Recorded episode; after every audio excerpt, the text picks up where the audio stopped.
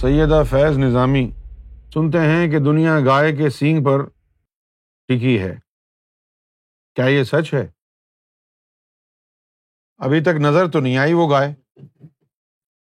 حالانکہ ہر گھر میں ایک گائے ہوتی ہے مقدس۔ لیکن وہ گائے جس نے دنیا کو ٹکایا ہوا ہے اپنے سینگوں پر، وہ والی گائے نظر نہیں آئی۔ ہم نے ایسی گائے دیکھی ہے، لیکن جس گائے نے دنیا کو سینگ پہ اٹھایا ہے، اس گائے کی ہمیں بھی تلاش ہے۔ ایسی گائے کوئی آئے کم بخت، اس سے ہم دو چار گر سیکھے کہ اس نے پورا آسمان اٹھا رکھا ہے۔ اچھا اب وہ تو بات ہم نے جو کہہ دی نا کہ بھائی گائے کے سینگ کے اوپر دنیا ٹکی ہوئی ہے۔ اس بات کا تو مجھے تو اس میں کوئی صداقت محسوس نہیں ہوتی۔ لیکن جو اصل حقیقت ہے، وہ میں آپ کو بتاتا ہوں۔ کہ یہ عالم کہاں ٹکا ہوا ہے۔ ایک دفعہ میں نے سرکار کی بارگاہ میں ارض کیا کہ سرکار، یہ اللہ تعالی نے یہ دنیا کیسے بنائی؟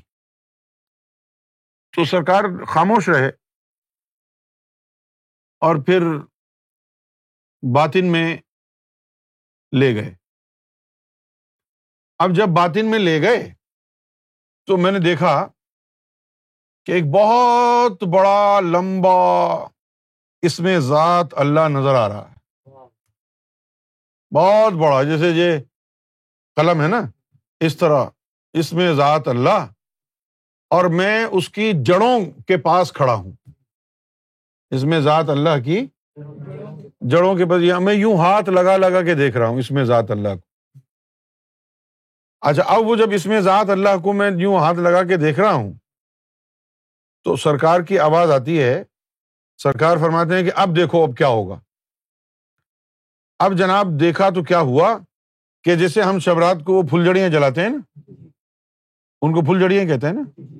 انگلش میں کیا کہتے ہیں؟ فائر ورکس اچھا وہ پھل پھل جڑیاں ہوتی ہیں نا، جیسے اگربتی جیسی ہوتی ہے پھل جڑی یوں ماچس لگاتے ہیں تو اس میں سے انگارے نکلتے ہیں۔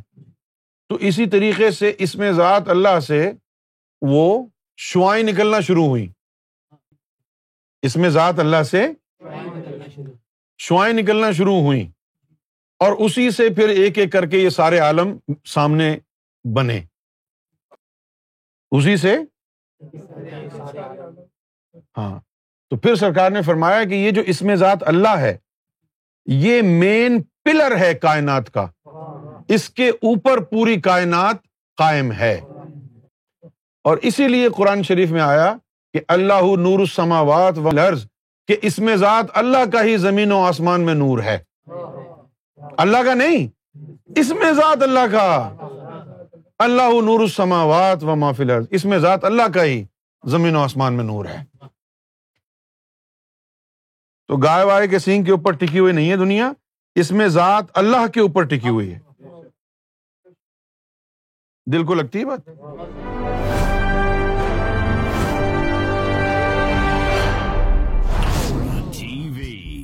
Bringing light love and peace in your life